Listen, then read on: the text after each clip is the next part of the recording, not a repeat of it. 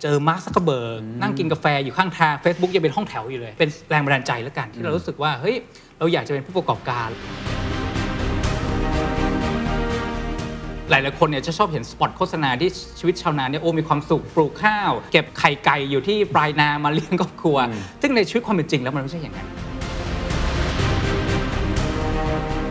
เฮ้ยทำไมมันมีความแตกต่างที่เกิดขึ้นว่าทำไมเกษตรกรยังยากจน ทั้งที่ประเทศไทยก็เป็นหนึ่งในประเทศที่ส่งออกอาหารมากที่สุดในโลกผมก็เลยกลับมาดูเลยว่าถ้าเกิดเราอยากจะเปลี่ยนแปลงประเทศไทยมีอะไรบ้างที่เราช่วยเปลี่ยนแปลงได้ เราอยากจะใช้ Big Data มาช่วยทั้ง supply chain แต่ โอเค เริ่มจากเกษตรกรเป็นคน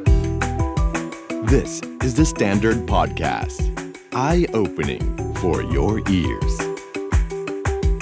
The secret sauce. สวัสดีครับ ผมเคนนักครินทร์และนี่คือ The Secret Sauce Podcast What's your secret? เปลี่ยนชีวิตเกษตรกรไทยด้วย Big Data ด้วยเทคโนโลยีด้วยนวัตกรรมครับ วันนี้เป็นตอนเต็มครับ ที่ผมได้มีโอกาสไปสัมภาษณ์คุณเอิญอุกฤษครับ เป็น founder ของ Startup ที่ใช้ Big Data มาเปลี่ยนชีวิตของเกษตรกร รวมทั้งแก้ไขปัญหาเรื่อง supply chain ต่างๆ โดยเฉพาะเรื่องของโรงงาน ในการแปรรูปในการรับซื้อสินค้าทางการเกษตร ไม่ว่าจะเป็นอ้อย มันสำปะหลังหรืออีกหลาย ๆ สินค้าทางการเกษตรนะครับ ผมเชื่อว่าหลายคนก็คงจะได้รับชมสารคดีไปแล้ว ต้องบอกว่าสนุกมากเลยเนาะแล้วก็ได้เปลี่ยนบรรยากาศนะครับ ไปลงพื้นที่มีโอกาสได้พูดคุยกับทั้งเกษตรกร ที่บอกถึงปัญหารวมทั้งได้พูดถึงอ่าสิ่งที่เขาอยากจะได้ แล้วก็ได้คุยกับเจ้าของโรงงาน แล้วก็คุยกับคุณเอิญนะครับ แต่ว่าบางคนบอกว่าไม่จุใจครับ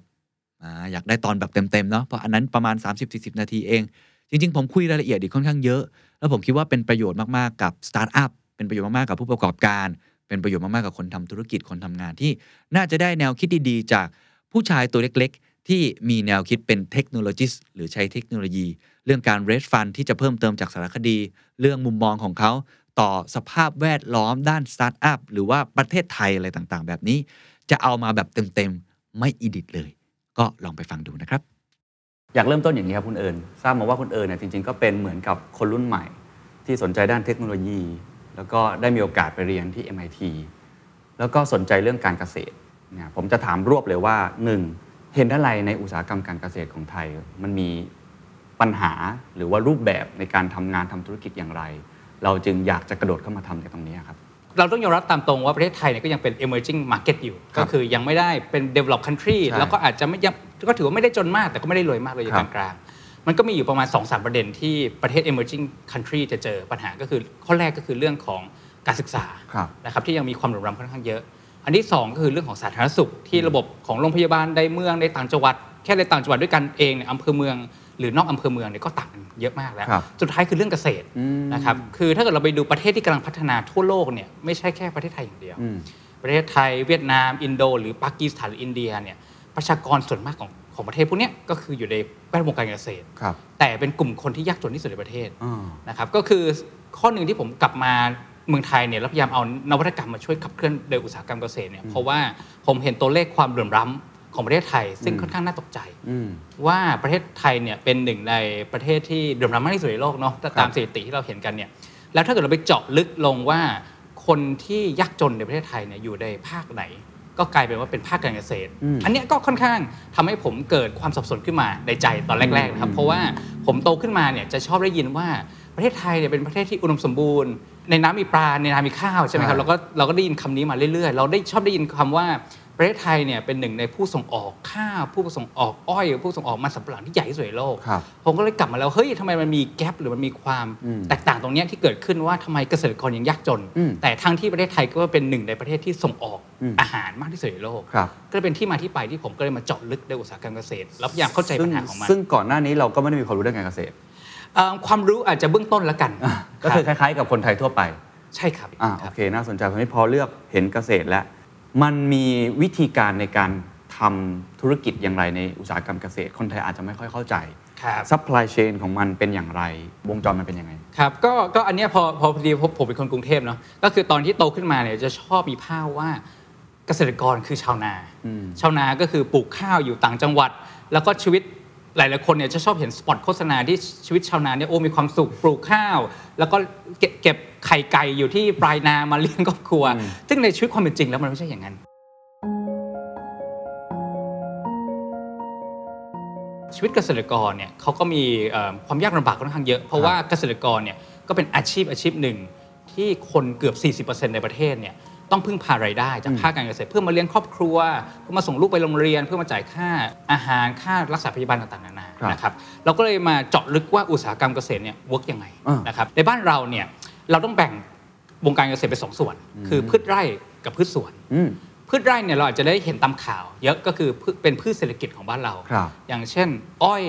มันข้าวปาล์มข้าวโพดเลี้ยงสัตว์ อืม หรือยางพาราเป็นต้น อันเนี้ยคือพืชไร่ ครับ แต่คนเมืองเนี่ยจะคุ้นเคยกับพืชสวน ครับ พืชสวนคือแบบทุเรียน อ๋อ มังคุดมะม่วงผลไม้ แต่จริงๆแล้วเนี่ยเอ่อเศรษฐกิจหลักของบ้านเราหรือว่าเกษตรกรส่วนมากเนี่ยอยู่ในพืชไร่ ครับ แต่ช่วงหลังๆเนี่ยอาจจะมีเรื่องของทุเรียนที่เป็นสินค้าดาวเด่นของวงการเกษตรไทยที่เริ่มส่งออกไปเยอะ ครับ แต่ถ้าเกิดเราไปดูมูลค่าเนี่ยโอ้โหมหาศาล อ่า แต่จำนวนเกษตรกรที่ปลูกทุเรียนจริงๆแล้วก็หลักไม่กี่หมื่นคน ครับ แต่ถ้าเกิดเรากลับมาจับพืชไร่เนี่ย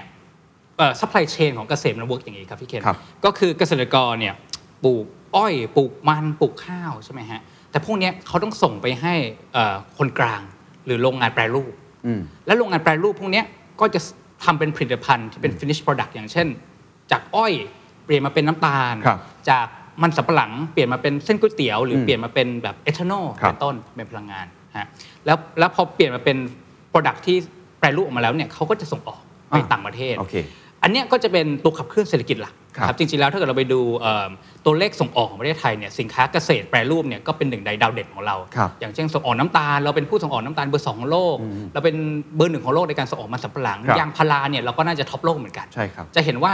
การส่งออกหรือเรื่องเกษตรอุตสาหกรรมเนี่ย อืม ก็เป็นตัวขับเคลื่อนเศรษฐกิจที่ค่อนข้างสำคัญ ครับ นะครับแต่ผมจะบอกว่าเกษตรอุตสาหกรรมพวกเนี้ยจะอยู่ไม่ได้เลย อืม ถ้าเกิดเกษตรกรอยู่ไม่ได้ อ่าจริงเพราะคือต้นทางเขาคือต้นทาง มันคือต้นน้ำ ฮะ ใช่ไหมฮะผมก็เลยกลับมาคิดว่า ถ้าเกิดเราอยากจะขับเคลื่อนเศรษฐกิจไทย อยากจะขับเคลื่อนเอ่อชีวิตชาวบ้าน ครับ ให้มีรายได้ดีขึ้นเนี่ยเราต้องโฟกัสที่เกษตรกร โอเคอ่ะพอเริ่มเห็นภาพแล้วว่า supply chain หรือ value chain เนี่ยมันทำงานยังไง ทีนี้ต้องถามว่าแล้วเพนพอยต์อยู่ตรงไหนฮะปัญหามันอยู่ตรงไหน ที่ทำให้คุณเอิญมองว่าริคเขาน่าจะเข้ามาตอบโจทย์ด้วย เอาปัญหาก่อนแล้วกัน ครับ คนจะได้เข้าใจว่า เราไม่รู้มาก่อนเลยใช่ไหมเรากินน้ำตาล หรือว่ามันสำปะหลังเอามาใช้แปรรูปอะไรต่างๆ แล้วก็ดูตัวเลขเศรษฐกิจก็ดูดีเราบริโภคก็ปกติ มันมีปัญหาอะไรใน supply chain นี้ฮะ ครับปัญหาก็คือเอ่อเราเนี่ยเป็นผู้บริโภคเราทานข้าวสมมติเราเราเป็นผู้ผู้ผู้บริโภคข้าว ครับ เราทานข้าวหอมมะลิข้าวต่างๆนานาที่รสชาติอร่อย แต่เราไม่รู้เลยว่าต้นทางเนี่ยคือชาวนาคือเกษตรกรเนี่ยรายได้เขาเนี่ยแปรปรวนมาก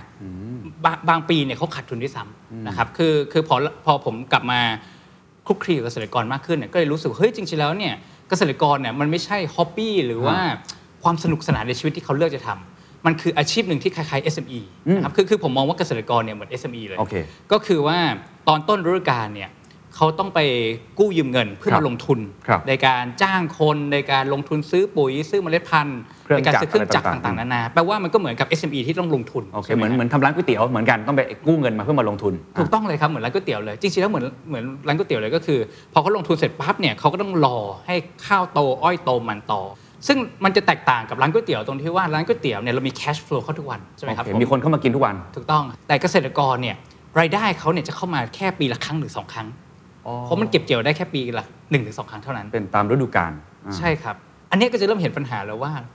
ผมรู้สึกขนาดผมเป็นมนุษย์เงินมีเงินเดือนเข้ามาทุกเดือนเนี่ยบางครั้งเนี่ยแต่ละเดือนบางครั้งจะหมุนจะใช้จ่ายอะไรนี่ก็อาจจะมีปัญหา ครับ แต่ผมยังนึกไม่ออกเลยว่าถ้าเกิดผมเป็นเกษตรกรที่ปีหนึ่งเนี่ยรายได้เข้ามาแค่ครั้งสองครั้งเนี่ย อืม เขาจะหมุนเงินยังไงจะใช้จ่ายยังไง ครับ นะครับอันนี้คือปัญหาแรกก็คื ค อ รับ เรื่องของเอ่อการลงทุนในการ ครับ เพาะปลูกซึ่งมันเจอ risk ตามมา อือฮึ นะครับคือผมเนี่ยลงทุนในหุ้นลงทุนในคริปโตเนี่ยเราจะชอบคิดว่าแบบคริปโตเนี่ยเป็น high risk high return ครับ การลงทุนที่ high risk high return แต่อุตสาหกรรมเกษตรเนี่ยเป็นอุตสาหกรรมที่ high risk low return โอ้โห ซึ่ ฟั ง ง เดี๋ยว ดู จะ เจ็ เล่า บ ให้ ปวดมา ซึ่ ก งจะเล่าให้ฟังว่าทำไมนะครับ อ่า ก็เป็นอะไรที่พอเราเริ่มไปคลุกคลีก็รู้สึกว่าเฮ้ยถ้าเกิดเราเราพอดีว่าผมเนี่ยมองมองมาจากคนนอก ปัญหาของอุตสาหกรรมของของเกษตรกรก็คือว่า พอเขาเพาะปลูกไปแล้วเนี่ยมันไม่ใช่เหมือนทำก๋วยเตี๋ยวที่เราซื้อเส้นซื้อเนื้อมาก็มาลวกแล้วขายได้เลยใช่ไหม อ่า ฮะเอ่อการทำเกษตรเนี่ยกว่าจะอ้อยจะโตกว่ามันจะโตเนี่ยมันใช้เวลาประมาณหรือข้าวจะโตใช้เวลาประมาณ4เดือนถึง10 เดือน ครับ ซึ่งแปลว่าสภาพอากาศเนี่ยเป็นแฟกเตอร์หลักเลย โอเคเข้าใจ เราต้องพึ่งพาฝนเราต้องพึ่งพาเอ่อ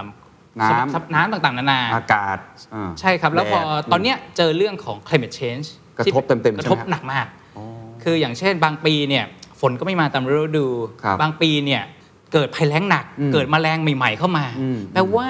เขาเขาปลูกไปเนี่ยปกติเกษตรกรก็จะใช้ประสบการณ์เดิมๆที่เขาใช้มาเนี่ย ครับ สี่สิบห้าสิบปี เพราะหลายๆคนก็อายุค่อนข้างเยอะแล้ว อืม แปลว่าเดี๋ยวนี้พอมันมีเรื่อง climate change เรื่องโลกร้อนมาเนี่ยมันเอฟเฟกกันวิถีชีวิตเขาไปหมดเลย พอเขาปลูกอ้อยไปเนี่ยปกติมันก็สมบูรณ์ดี พอปีเนี้ยเจอภัยแล้งเข้าไปเนี่ยอ้อยตาย หรือว่าปลูกข้าวข้าวตายเนี่ย ครับ เกิดอะไรขึ้นก็คือรายได้เขาเป็นศูนย์ เพราะว่าพืชเศรษฐกิจเสียหาย แล้วลงทุนไปแล้วด้วย แต่ลงทุนไปแล้วด้วย ติดหนี้ด้วย โอ้ ทำยังไงใช่ไหมครับแล้วเขาไม่มี cash flow มาหมุนแบบมนุษย์เงินเดือนที่เข้ามาทุกเดือนทุกเดือน ครับ แล้วลูกหลานเขาจะใช้ชีวิตยังไง โอ้โห โอ้โหมันเป็นผลกระทบสังคมในต่างจังหวัดที่แบบโอ้โหแบบไปต่อยาวเลย ครับ ก็เป็นที่มาของปัญหาของหนี้นอกระบบปัญหาเศรษฐกิจสังคมต่างๆนานา ครับ ครับ เพราะฉะนั้นก็นี่คือปัญหาที่เราเห็นว่าหนึ่งเท่าที่ผมฟังก็คือ ตัวเขาเองเนี่ย cash flow ไม่ค่อยดี เพราะว่า ครับ ต้องลงทุนเยอะนะฮะก็คืออย่างที่บอกก็คือ high risk แต่ว่า low return แล้ว ครั ก็ บ ได้เงินมาแบบเป็นรอบๆที่ค่อนข้างช้านะปีหนึงอาจจะได้ 2-3 ครั้ง ซึ่งจริง ๆ ในทางธุรกิจเนี่ยถือว่าโอ้โห cash flow ไม่ค่อยดี ครับ ดังนั้นประเด็นที่หนึ่งการเข้าถึงแหล่งเงินกู้อะไรต่างๆ ก็เลยยากตามไปด้วย อันที่สองก็คือมีปัจจัยภายนอกที่ควบคุมได้ค่อนข้างยาก แล้วพอเห็นตรงนี้แล้วมันยังไงต่อฮะเรามองเห็นปัญหาแล้วเราอยากจะแก้มันยังไง หรือว่ามันมีปัญหาอื่นๆที่ส่งต่ออีกไหมฮะ ครับแล้วก็มีปัญหาสุดท้ายก็คือตลาดในการขาย อ๋อ ใช่ไหมครับก็คือเราไปร้านก๋วยเตี๋ยวเราอาจจะตั้งราคาก๋วยเตี๋ยวเนื้อ 50 บาทในตัวแล้วก็มีคนมาซื้ออ ม แต่สินค้าเกษตรเนี่ยเกษตรกรต้องมีหาตลาดขายด้วย คือ จริง เขาก็เหมือนกับเราเปิดเหมือนกับง่ายๆนะครับผมคิดว่ามันคล้ายๆกับช่วงโควิดเนี่ย ครับ จะมีคนเปิดร้านขายเค้กขายขนมไอจีข้างหน้างเยอะ อ่าๆ คล้ายๆกันเลย อ๋อ ก็คือลงทุนในการผลิต พอผลิตเสร็จปั๊บต้องหาตลาดขายต่อ ครับ เกษตรกรจริงๆชีวิตคล้ายๆกันเลย คือเขาต้องไปหาตลาดขายต่อว่าที่ไหนจะให้ราคาดีที่สุด บางครั้งก็จะโดนพ่อค้าคนกลางมากดราคาที่หน้าแปลงเป็นต้นคำถามคือจะช่วยเขาในการบริหารจัดการเป็นธุรกิจที่ดีขึ้นยังไงทำให้ profit margin เขาดีขึ้นยังไง อืม แล้วสิ่งที่ตอนนี้ผมรู้สึกเป็นเรื่องที่ท้าทายที่สุดก็คือว่าตอนเนี้ยเรากำลังอยู่ในโลกที่มีเงินเฟ้อเกิดขึ้น inflation ใช่ไหมค ครั รับบ ค่าครองชีพต่างๆนานาเนี่ยแพงขึ้นเรื่อย ครับ ๆ แต่ถ้าเกิดเราไปดูราคาสินค้าเกษตรในบ้านเรา ราคาอ้อย ราคามันราคาข้าวเนี่ยราคามันแทบจะคงตัวมาเป็น 10 ปีละ อืม ต้นทุนทุกอย่างมันเพิ่มขึ้นราคาปุ๋ยราคาเมล็ดพันธุ์แปลว่า cost of production เขาสูงขึ้น ใช่ ราคาขายประมาณเดิม ครับ profit margin น้อยลง ฮะ แล้วราคาค่าของชีพก็แพงขึ้นอีก อ่า แล้วอย่างเงี้ยก็เป็นปัญหาตามมาอีกว่า แล้วอย่างนี้จะมีเงินพอมาส่งลูกไปโรงเรียนดีๆ จะมีอนาคตที่ดีต่อลูกยังไง แล้วจะ ครับ ใช้บุญเวียนในครูเรือนยังไง ครับ ก็เป็นปัญหาตามมา อ๋อ มากมาย โอเค รับ นี่คือ ผม 3 ปัญหาหลักๆ ที่เกษตรกรกำลังเจออยู่ ครับ แต่ผมทราบมาว่าพอเจอปัญหาลักษณะแบบนี้เนี่ย คนส่วนใหญ่ก็จะไปคิดถึงหลักการเกษตรแบบที่เราเห็นหลาย ๆ ครั้ง ไม่ว่าจะเป็นเกษตรทางเลือกออร์แกนิก หรืออะไรต่าง ๆ นานา แต่คุณคิดอีกแบบหนึ่งคือใช้เรื่องของเทคโนโลยีใช้ Big Data เพราะฉะนั้นผมอาจจะต้องให้เล่าตัวพ่อค้าคนกลาง หรือโรงงาน ครับ แปรรูปว่าฝั่งนั้นเองจริง ๆ เขาก็มีปัญหาของเขาเหมือนกันถูกไหมฮะ ครับใช่ครับก็เราเนี่ยจะชอบมองถึงปัญหาของเกษตรกร อื ที่ ม เป็นต้นน้ำ อืม แต่คนกลางเนี่ยคนกลางน้ำเนี่ยที่เป็น ฮะ ผู้แปรรูปเขาก็มีปัญหาของเขา อ่า นะครับก็คือในอุตสาหกรรมเกษตรเนี่ยปกติวิธีการเวิร์กก็คือว่าโรงงานน้ำตาลโรงงานแป้งมันสำปะหลังหรือโรงสีข้าวผู้ส่งออกข้าวเนี่ยส่วนมากเขาจะทำ forward contract มันเป็นแบบธุรกิจจริงๆเลย อ่าครับ คือเงินหมุนเวียนทีนึงเนี่ยปีปีนึงเป็นแสนๆล้านเลย เล่าเล่าให้คุณผู้ชมฟังนิดหนึ่ง forward ครับ contract คืออะไรครับ forward contract ก็คือการที่เราสัญญากับลูกค้าว่าอีก 6 เดือนข้างหน้า เราจะเอาของไปขายกี่ตันกี่ตันก็ว่าไป อย่าง อ่า เช่นผมสัญญาว่าผมจะขายน้ำตาลล่วงหน้า 1 ล้านตัน อืม เอ่อทางผู้ซื้อที่อาจจะอยู่ที่ยุโรปเนี่ยเขาก็จะกำหนดราคามา อ๋อ ใช่ไหมครับบอกว่าเราจะรับซื้อที่ตันละกี่บาทกี่บาทก็ว่าไป ครับ นะครับก็มันสำหรับนักธุรกิจเนี่ยก็โอเคก็ดี เพราะว่ามันเหมือนกับมีคนล็อกเอ่อสัญญาในการซื้อล่วงหน้าแล้วก็ มีรายได้ สบใจ มีรายได้แน่นอน มีรายได้ชัวร์ๆ อ่า แต่ปัญหาที่เกิดขึ้นก็คือว่าเราต้องไปบริหารต้นทุนให้ได้ละ อ่าโอเค ใช่ไหมครับ เหมือนกับว่าผมเนี่ยเอ้ยดีดีใจมีคนมารับซื้อแน่นอนอีกคนเดือนข้างหน้าด้วยราคาเท่านี้ปริมาณเท่านี้ อืม แต่เราต้องกลับไปดูที่ต้นน้ำแล้วว่า อืมอืม เราจะผลิตด้วยต้นทุนเท่าไหร่ อืม เพื่อจะได้มีกำไรที่มากพอ มัน ครั ก็ บ คือการทำธุรกิจ ครับ อย่างหนึ่ง ซึ่งสำหรับคนกลางน้ำเนี่ยพอเกษตรกรเนี่ยมีปัญหาเรื่องรายได้ที่ไม่แน่นอน ครับ ปัญหาเรื่องสภาพอากาศที่แปรปรวนเนี่ยเขาก็จะมีปัญหาของคนกลางน้ำก็คือ บางครั้งเนี่ยผลผลิตที่เขาจะซื้อเข้าโรงงานเนี่ยก็ไม่แน่นอนละ อ๋อ ว่าถ้าเกิดเกษตรกรเนี่ย รู้สึกว่าปีเนี้ยปลูกอ้อยแล้วไม่เวิร์กเขาเปลี่ยนไปปลูกมันสำปะหลังหรือไปปลูกข้าวมากข้าวแทนดีกว่าไหม ก็ทำให้สัป l y ของอ้อยน้อยลงเป็นต้น อ๋อเข้าใจ หรือว่าปีเนี้ยเอ่อผู้ส่งออกมันสำปะหลังเนี่ยเขาต้องการซื้อมันสำปะหลังแต่เกิดเรื่องภัยแรงขึ้นมาหรืออ ม เกิดน้ำท่วมเข้ามาทำให้สัป l y ของมันสำปะหลังมันน้อยลงในประเทศเนี่ย อืม ก็เจอปัญหาที่คนกลางเนี่ยราคามนจะดีดทำให้ เข้าต้ใจนทุนเขาสูงขึ้น เข้าใจ อันนี้ก็เป็น supply chain risk ที่เกิดขึ้นกับคนกลาง อ่าโอ ครับ เค นี่ นี่คือปัญหาที่เกิดขึ้นจากของพ่อค้าคนกลาง ซึ่งมันจะสอดคล้องกับทางเกษตรกร ใช่ ซึ่ง ครับ ปัจจุบันนี้ก็ต้องบอกว่าปัญหานี้เกิดขึ้นตลอดเวลาก่อนที่คุณเอิญจะมองเห็นแล้วก็เข้ามาช่วยจัดการถูกไหมฮะ ใช่ครับ อ่า ใช่ครับ ผมก็เลยมองว่าเราเนี่ยอันนี้เป็นโอกาสที่เราสามารถเอาเทคโนโลยี หรือระบบ Big Data เนี่ย อ่า มาช่วยขับเคลื่อนอุตสาหกรรมทั้งสองส่วน คือทั้งเกษตรกร และพ่อค้าคนกลางเพราะผมมองว่ามันต้องไปด้วยกัน คือสรุปแล้วคุณเอิญเนี่ย ครับ ดูทั้งซัพพลายเชนเลย ใช่ ไอตัว ครับ ริกเขาเนี่ยไม่ใช่ดูแค่ตัวเกษตรกรอย่างเดียว เพราะเรามองเห็นปัญหาตรงนี้ที่มันเชื่อมโยงกันแล้วมีโอกาสที่จะวินวินได้ ถูก ใช่ ต้ ไห องมฮะ ครั อ่ะ บ คุณเอิญแก้ยังไงฮะ จะแก้ยังไงเดี๋ยวผมอาจจะต้องกลับมาที่คอนเซปต์ของการใช้ AI กับ Big Data ก่อน เจนครับ ครับ คือผมมองว่าประโยชน์ของ AI คืออะไร อืม นะครับ ประโยชน์ของ AI คือ artificial intelligence เนี่ย คือการที่ทำให้เราเนี่ยตัดสินใจได้ดีขึ้น ครับ ทำให้เราสามารถ automate หรือว่าเอามาใช้แทนการ rely on คนในการตัดสินใจบางอย่างได้ ครับ ยกตัวอย่างแล้วกันนะครับ อย่างเช่นสมมติถ้าผมอยู่ในกรุงเทพอยู่แถวปทุมวันเนี่ย อืม อยากจะขับไปเอ่อแถวดอนเมืองเนี่ย ครับ ใช่ไหมครับ ตอนเย็นเนี่ยโอ้โหรถติดมาก อืม ผมก็จะเปิดแอป Google Map ขึ้นมา ใช่ แล้วก็ให้ Google Map เนี่ยช่วยผมตัดสินใจว่าผมจะควรจะขึ้นทางด่วนอันไหนมันมี 2 เส้นในการ ใช่ ขึ้นได้ ใช่ใช่ ใช่ไหมฮะหรือควรจะเข้าแบบ local road ในการหนีรถติดเป็นต้น อืม อันนี้คือตัวอย่างหนึ่งว่าถ้าเกิดเราใช้มนุษย์ในการตัดสินใจเส้นทางเนี่ยผมเชื่อว่าผมอาจจะติดบนทางด่วนหรือบนถนนสองสามชั่วโมงบางครั้งผมก็เลยมองว่าเราควรจะใช้คอนเซปต์วันนี้ยมาช่วยขับเคลื่อนอุตสาหกรรมเกษตรได้ โอ้โเ ก็คือทำอย่างไรที่จะมาช่วยเกษตรกรตัดสินใจ อ่า คือคือคอนเซปต์ของเราคือการตัดสินใจ โอ ว่า เค ให้ตัดสินใจได้สมาร์ทขึ้น สมาร์ทขึ้น อืม โดยการใช้ Data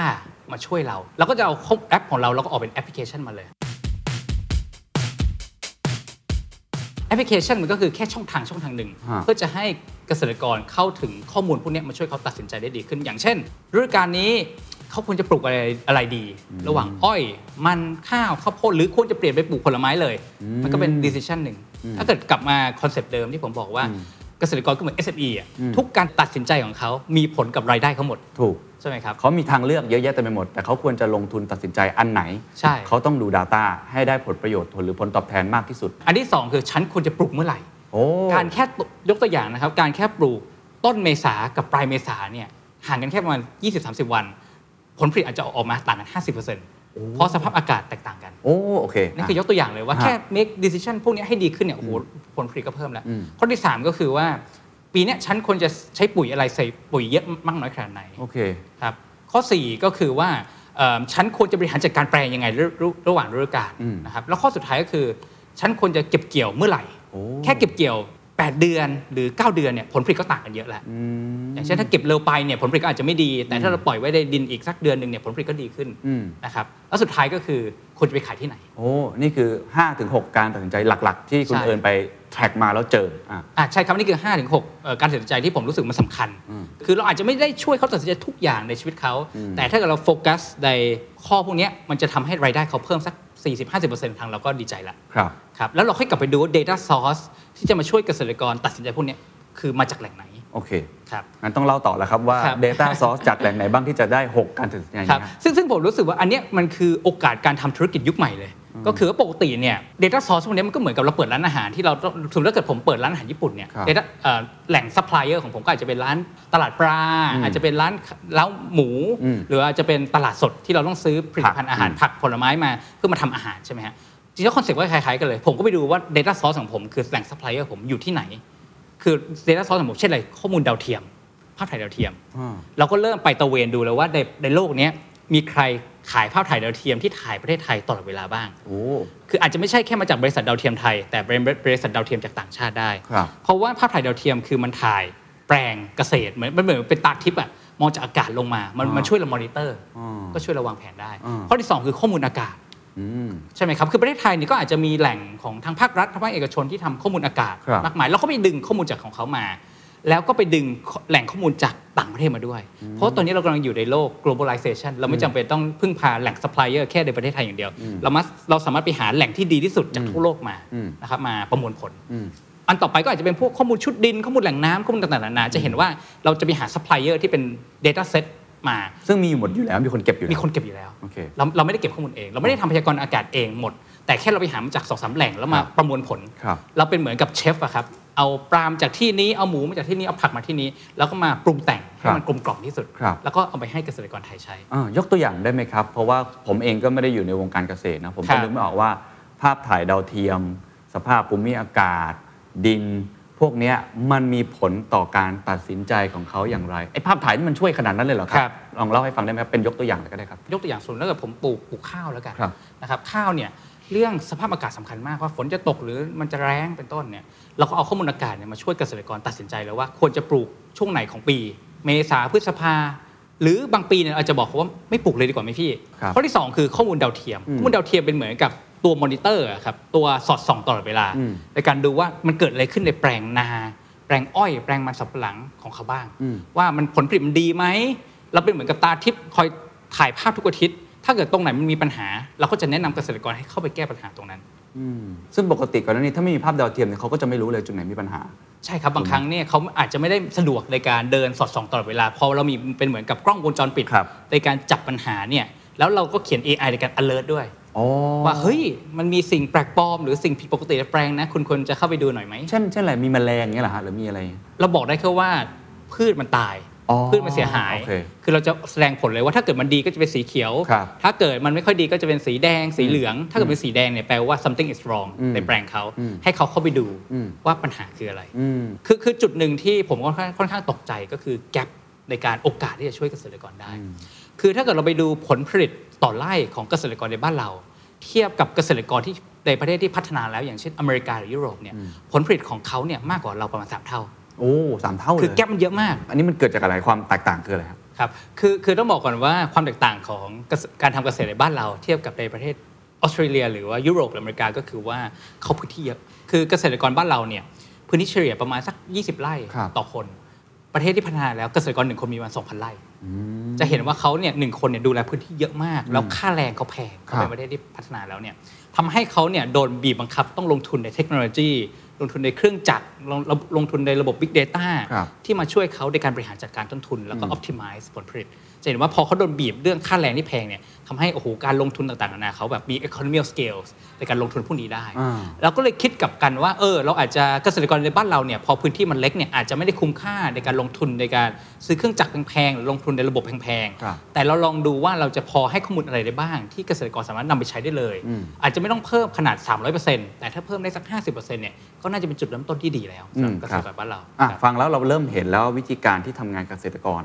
แต่คนก็จะสงสัยว่าแล้วสรุปริเขาเนี่ยอ่ะแต่ผมผมที่ที่ผมฟังนะคือให้บริการ Data นั่นแหละ ครับ อันี้คือคือหัวใจหลักเลยคือเอาเทคโนโลยีมาเอ๊ะมันได้ตังค์จากไหนฮะ business model คืออะไร monetize ยังไง เพราะว่าทราบมาว่าก็ไม่ได้เก็บค่าใช้จ่ายจากเกษตรกรเลย ครับ คือ คือ business model เราเนี่ย ก็อาจจะเป็น business model แบบ startup รุ่นใหม่แล้วกัน ที่เราเป็น data company อืม คืออะไร ก็คือว่าผู้ใช้คือเกษตรกรเนี่ย ไม่ต้องเสียตังค์อะไรให้เราเลย เพราะว่าทางเราบริษัทเราเนี่ย ก่อตั้งมาด้วยความเชื่อที่ว่าเราอยากจะสร้างเทคโนโลยีมาช่วยเปลี่ยนแปลงสังคม ครับ เราไม่อยากจะมากดขี่เกษตรกร แต่เราเชื่อว่าถ้าเกิดเราอยากจะผลักดันอุตสาหกรรมเกษตรไปข้างหน้าเนี่ย เราต้องพาทุกคนไปด้วยกัน ก็คือต้องพาเกษตรกรไปด้วยกัน แล้วมันจะมี impact มหาศาลกับประเทศ อืม นะฮะ คอนเซปต์ของ business model ก็คล้ายๆ กับแอป food delivery ที่ผมเชื่อว่าผมกับพี่เคนก็ปกติก็ก็ชอบสั่ง ฮะ ครับมันทำให้ชีวิตเราสะดวกสบายขึ้นเยอะ ครับ อย่างเช่นวันเนี้ยผมอยากจะกินสเต็กหมูเนี่ยผมก็ไปที่แอป แล้วผมก็สามารถเลือกได้ว่าในรัศมีแถวๆบ้านผมเนี่ยมีร้านไหนที่อร่อยๆ ที่อยากจะส่ง deliver สเต็กหมูมั่ง ครับ ก็กดผมไม่ต้องเสียอะไรเลย ใช่ นะฮะแพลตฟอร์มเนี่ยเขาก็ทำต่างจากการเอ่อคิด GP กับร้านอาหาร คอนเซ็ปต์คล้ายๆกันเลย คือผมเนี่ยไม่ได้คิดตังค์เกษตรกร แต่ผมคอนเน็กเกษตรกรกับเซอร์วิส r o อ i เดอร์ต่างๆ อย่างเช่น ธนาคาร อ๋อ ประกันภัยเอ่อโรงงานรับซื้อระบบขนส่ง อ๋อ แล้วเราก็คิด GP ตรงกลาง อ๋อเข้าใจแล้ว ครับ connect ให้กับ stakeholder อื่น ๆ ที่เกี่ยวข้องทั้งหมด ใช่ครับ แล้วก็คิด GP จากคนเหล่านั้น ใช่ถูกต้อง ซึ่งถ้าเกิดเรากลับมามองว่าบริบทของเทคโนโลยีคืออะไร คือเทคโนโลยีมันมาเพิ่ม efficiency ให้กับ supply chain ไม่ว่าจะเป็นเกษตร อืม หรือว่าสาธารณสุขหรืออื่น ๆ มากมายเนี่ยก็คือมันเพิ่ม efficiency ใช่ไหม ค ครัรับ บ ระบบเกษตรเนี่ยมันเป็นอุตสาหกรรมดั้งเดิมในบ้านเราที่มี inefficiency หรือความที่มันไม่ efficient เยอะมาก ครับ มันมีพ่อค้าคนกลาง มีความที่มันยังลุกทุ่งอยู่ มีความที่มันยังเป็นบ้านๆอยู่เนี่ ค ย รับ ถ้าเกิดเราเอาเทคโนโลยีมาจับ แล้วก็เอา stakeholder ต่างๆ มาขึ้นในแพลตฟอร์มเราได้เนี่ย เราจะมี Data มหาศาลที่ทำให้ระบบเกษตรเนี่ยมัน efficient ขึ้น ฮะ ถึงแม้เราจะอยากจะช่วยสังคมเนี่ยเราก็ยังเป็นสตาร์ทอัพ คือเราต้องมีรายได้ ครับ ถ้าเรามาดูดู market size ของอุตสาหกรรมเกษตรในบ้านเราเนี่ยมันเป็นแสนแสนล้านเลยปีหนึ่ง แค่เรา capture ได้สักหน่อยเนี่ยมูลค่าเศรษฐกิจของเราเอ่อธุรกิจของเราก็เป็นร้อยเป็นพันล้านได้ ฮะ ก็คือขาหนึ่งเนี่ยคือเราคิด GP ที่มันเกิด transaction ระหว่างเกษตรกรกับคนรับซื้อกับคนคนขายปุ๋ยคนโรงงานรับซื้อเพื่อจะ connect โดยตรงกับเกษตรกรได้ ซึ่งพวกเนี้ยเขาก็อยากได้ อืม เขาอยากได้ Data ที่ connect กับเกษตรกร ครับ ที่ทำให้เขาขายของได้ดีขึ้นซื้อของได้ดีขึ้น ครับ นั่นคือพันแรก พาร์ทที่2เนี่ยก็คือพอเรามี Big Data มหาศาลเนี่ยเราเริ่มทำเป็นระบบ predictive analytics ก็คือระบบ AI ในการช่วยโรงงานหรือผู้ส่งออกเนี่ยในการวางแผน supply chain ให้ดีขึ้น อืม ครับยกตัวอย่างแล้วกันนะครับพี่เคนสินค้าเกษตรเนี่ยส่วนมากมันเป็นมันเป็น commodity ผมขอ define คำว่า commodity commodity ก็คือคล้ายๆกับน้ำมัน ครับสินค้าโภคภัณฑ์ สินค้าโภคภัณฑ์ถ้าเกิดอย่างเช่นน้ำมันเนี่ยเป็นตัวอย่างที่ดีที่สุด ช่วงเนี้ยราคาน้ำมันแพง ใช่ เพราะอะไรเพราะน้ำมันเนี่ยหายาก ใช่ เพราะ supply มันน้อย ถูกครับ ใช่ไหมฮะช่วงไหนที่ supply น้ำมันมันเยอะราคาก็จะถูกลง อืม สินค้าเกษตรเนี่ยคล้าย ๆ กันเลย เป็นดีมานซัพพลายเหมือนกัน ดีมา s u p p ายเหมือนกัน ถ้าเกิดปีเนี้ยอ้อยออกเยอะ อ่า ราคามันก็จะ drop ลง อ๋อ ถ้าปีไหนอ้อยออกน้อยมากเนี่ยราคาก็จะพุ่ง อ่า แรงเลย เข้าใจ นะครับ พอเรามี Big Data เยอะเนี่ย ตอนนี้เราก็เลยเทรน AI เราให้พยากรณ์ผลผลิตให้ได้ 3 เดือนล่วงหน้า 4 เดือนล่วงหน้า อืม ว่าอ้อยเนี่ยจะออกมาในประเทศไทยกี่ล้านตัน ทั้งประเทศเลยเหรอ ทั้งประเทศเลยตอนนี้ดูได้ทั้งประเทศ โอ้ จริงๆไม่ใช่ทั้งประเทศครับตอนนี้เราดูทั้งสวิสเอเชียได้แล้ว โอ้โหทั้งหมดนี้ก็คือสามารถดูได้ทั้งหมดเลย จาก ใช่ ภาพถ่ายดาวเทียมเนี่ยเหรอ อ๋อไม่ใช่แค่ภาพถ่ายดาวเทียมนะครับจากข้อมูลอากาศข้อมูลชุดดิน อ๋อ และข้อมูลที่เราเก็บในพื้นที่กับเกษตรกร และข้อมูลจากโรงงานข้อมูลต่างๆนานาทำให้เราเราสร้างเป็นระบบ AI ในการพยากรณ์ supply demand ของสินค้าเกษตร เราแม่นไหม ตอนนี้ความแม่นยำของเราอยู่ประมาณสัก 90% โอ้โห ซึ่งมันดีกว่า traditional business ที่ใช้คนในการพยากรณ์ ซึ่งอาจจะอยู่ที่ประมัน 70% 80% อืม ยกตัวอย่างนะครับว่าโรงงานเกษตรเนี่ยเขาซื้อผลิตภัณฑ์เกษตรกันทีเนี่ยโรงงานเดียวเนี่ยซื้อกันทีปีละปีละ3,000ล้านถึง5,000ล้าน อืมอืม ถ้าเกิดเราช่วยทำให้เขาพยากรณ์ supply ได้ดีขึ้นทำให้เขา manage ราคาได้ดีขึ้นเนี่ย อืม เขาเซฟไปแค่ปีละสิเนี่ยเขาเซฟกันทีปีละร้อยสองล้านเลย ต่อโรงงานอันนี้คือต่อโรงงานนะครับ ก็แปลว่าถ้าเกิดเราเอาระบบ Big Data ระบบ Digital Platform มาช่วยโรงงานพวกเนี้ย transform เข้าสู่ยุคใหม่เนี่ยอุตสาหกรรมเกษตรในภาพรวมก็สามารถแข่งขันกับ อืม โรงงานส่งออกประเทศเพื่อนบ้านได้ด้วย อืม ก็ทำให้ทุกอย่างเนี่ยมันดีขึ้น ครับถ้างั้นยกตัวอย่างจริงได้ไหม ครับ ว่าสมมติอ่ามันสำปะหลัง ครับ อ่ะมันมันทำงานยังไง สมมติผมเป็นพ่อค้าคนกลาง ผมเป็นโรงงานแปรรูป ครับ ยังไงผมก็ต้องทำสัญญาซื้อขายอยู่แล้ว ครับ ผมต้องคอนเน c t กับเกษตรกรอยู่แล้วเนี่ยมันพิดิกแล้วมันช่วยเขายังไงครับ ครับตัวอย่างเลยก็คือว่าในฝั่งโรงงานเนี่ยเราก็จะมีแพลตฟอร์มของเราเนี่ยเรามีข้อมูลดาวเทียมข้อมูลอากาศข้อมูลต่างๆนานาข้อแรกเลยเนี่ย อืม เราดูก่อนเลยว่าทั้งประเทศไทยนะตอนเนี้ยเราถ่ายภาพทุกอาทิตย์เลยว่าว่ามีซัพพลายของมันสำหรับทั้งประเทศเท่าไหร่กี่ล้านตัน ดูมีกี่ล้านตันไม่พออยู่ตรงไหนด้วย เราสามารถเปิดเป็นเหมือน Google Map ขึ้นมาได้เลยครับ สุดยอด เห็นการกระจายตัวปุ๊บปุ๊บปุ๊บปุ๊บปุ๊บปุ๊บเลยว่ามันสำปะหลังที่ปลูกเนี่ยอยู่ตรงไหนบ้าง เพราะว่า challenge ของอุตสาหกรรมเกษตรก็คือว่าเกษตรกรที่ปลูกมันเนี่ยปีหน้าเขาอาจจะเปลี่ยนไปปลูกอ้อย อ๋อจริง ปีต่อไปเขาอาจจะเปลี่ยนไปปลูกข้าว จริง ปีต่อไปอาจจะเปลี่ยนไปปลูกพืชอื่น เขามีสิทธิ์เลือก มีสิทธิ์เลือก คือเขาก็เป็นคนเลือกคนหนึ่ง แปลว่า supply มันจะ fluctuate มาก คือขึ้นลงแต่ละปีแต่ละปี ถ้าเกิดเราสามารถช่วยเอ่อโรงงานพวกเนี้ย manage เรื่อง supply risk ตรงนี้ได้เนี่ย อืม ก็ทำให้เขาสามารถประหยัดต้นทุนได้ว่า เออ ปีเนี้ยของมันจะออกอยู่ในเอ่อโคราชแล้วกันเอ่อมันจะออกอยู่ที่ตอนบนของโคราชเยอะนะ โรงงานก็อาจจะเริ่มให้คนไปติดต่อ รับซื้อจากเกษตรกรล่วงหน้า ก่อน อ่า ที่อาจจะมีคู่แข่งหรือ ครับ ว่า supply มันจะขาดตลาดเป็นต้น อ่า หรือปีเนี้ยเราอาจจะบอกเขาว่าเฮ้ยเราดูจากสภาพอากาศล่วงหน้าพยากรณ์ล่วงหน้าแล้วเนี่ยมันจะเกิดภัยแล้งแปลว่าผลผลิตมันจะน้อยนะ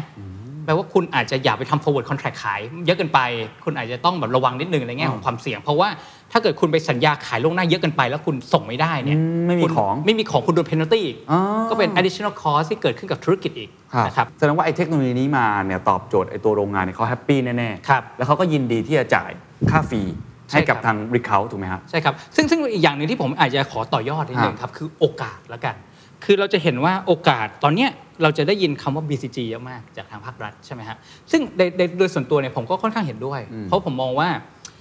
ถ้าเกิดเราอยากจะผลักดันอุตสาหกรรมเกษตรจากยุคเก่าเข้าสู่ยุคใหม่เนี่ยเราต้องเพิ่ม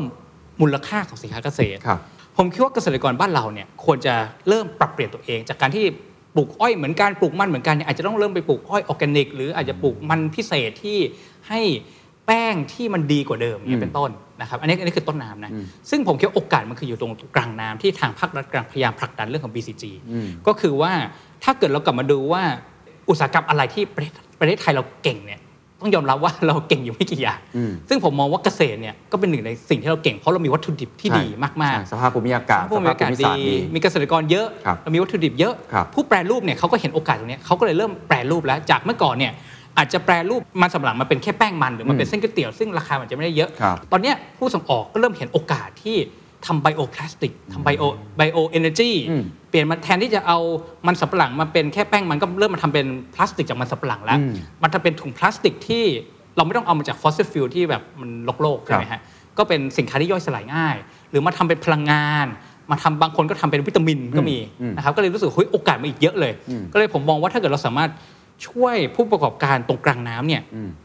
ส่งออกได้ดีขึ้น อืม manage cost ได้ดีขึ้น ผลพลอยได้ก็จะตกมาอยู่ที่เกษตรกร อืม เพราะว่าโรงงานพวกเนี้ยพอเขาเริ่มอยากจะออกผลิตภัณฑ์อะไรใหม่ๆ เขาจะเริ่มกลับมาถามว่า แล้วเขามี supply พอหรือเปล่า วัตถุดิบพอ วัตถุดิบพอไหม อืม แล้วคุณภาพดีพอไหมที่จะส่งเข้าโรงงานเขา อืม ที่เขาจะแปรรูปและส่งออก ครับ อันเนี้ยก็คือคอนเซ็ปที่ผมมองไว้ ซึ่งสิ่งที่เขาจะมาช่วยตอบโจทย์ตรงนี้ก็คือเรื่องของ supply ถูกต้อง ที่ ครับ สามารถรักษาต้นทุนได้ดี ครับ อันี้คือสิ่งที่เราอยากจะเห็น เพราะว่าถ้าในเรื่องของเทคโนโลยีเรื่องของ value added เนี่ยอันนี้คุณเอิญอาจจะยังยังไม่ถึงขั้นนั้น ครับ เช่นเขาจะทำไบโอพลาสติกเขาจะทำอะไรต่างๆ อันนี้ก็เป็นอีกมุมหนึ่งของเขาที่เขาต้องไปเพิ่มมูลค่าของธุรกิจ ใช่ครับ อ่ะโอเค เห็นภาพทั้งหมด เห็นวิธีการในการอยากจะเข้ามาแก้ไขปัญหาเพนพอยอะไรต่างๆ เห็นกระบวนการ ซึ่งสำหรับผมถือว่าเป็นเทคโนโลยีที่น่าสนใจมาก ผลตอบรับจริง ๆ เป็นยังไงทำมากี่ปีแล้วครับ แล้วปัจจุบันนี้ลูกค้ามีเท่าไหร่ เวิร์กจริงไหมที่พูดมาในเชิง ครับคอนเซปต์เนี่ยอันนี้มันแค่คอนเซปต์นะ คอนเซปต์โอเคแล้ว มี proof of concept แต่ execute อ่ะเป็นยังไงบ้างครับ ครับ ก็อันเนี้ยคือความยากเพราะว่า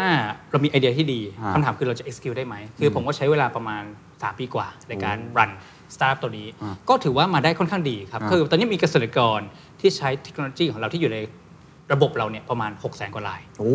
เยอะ ก็ นะ ก็ก็ถือว่า แต่จากทั้งหมดเกษตรกรไทยมีประมาณ 10 ล้าน ประมาณ 15 ล้านคน 15 ล้าน ครับ ก็ถือ ก็ ว่า ถือว่ายังค่อย ๆ เก็บไปเรื่อย ถือว่าสำหรับสตาร์ทอัพทั่วไปเนี่ยมียูเซอร์หกแสนรายก็ถือว่าเยอะแล้วนะ เยอะเยอะเยอะ แต่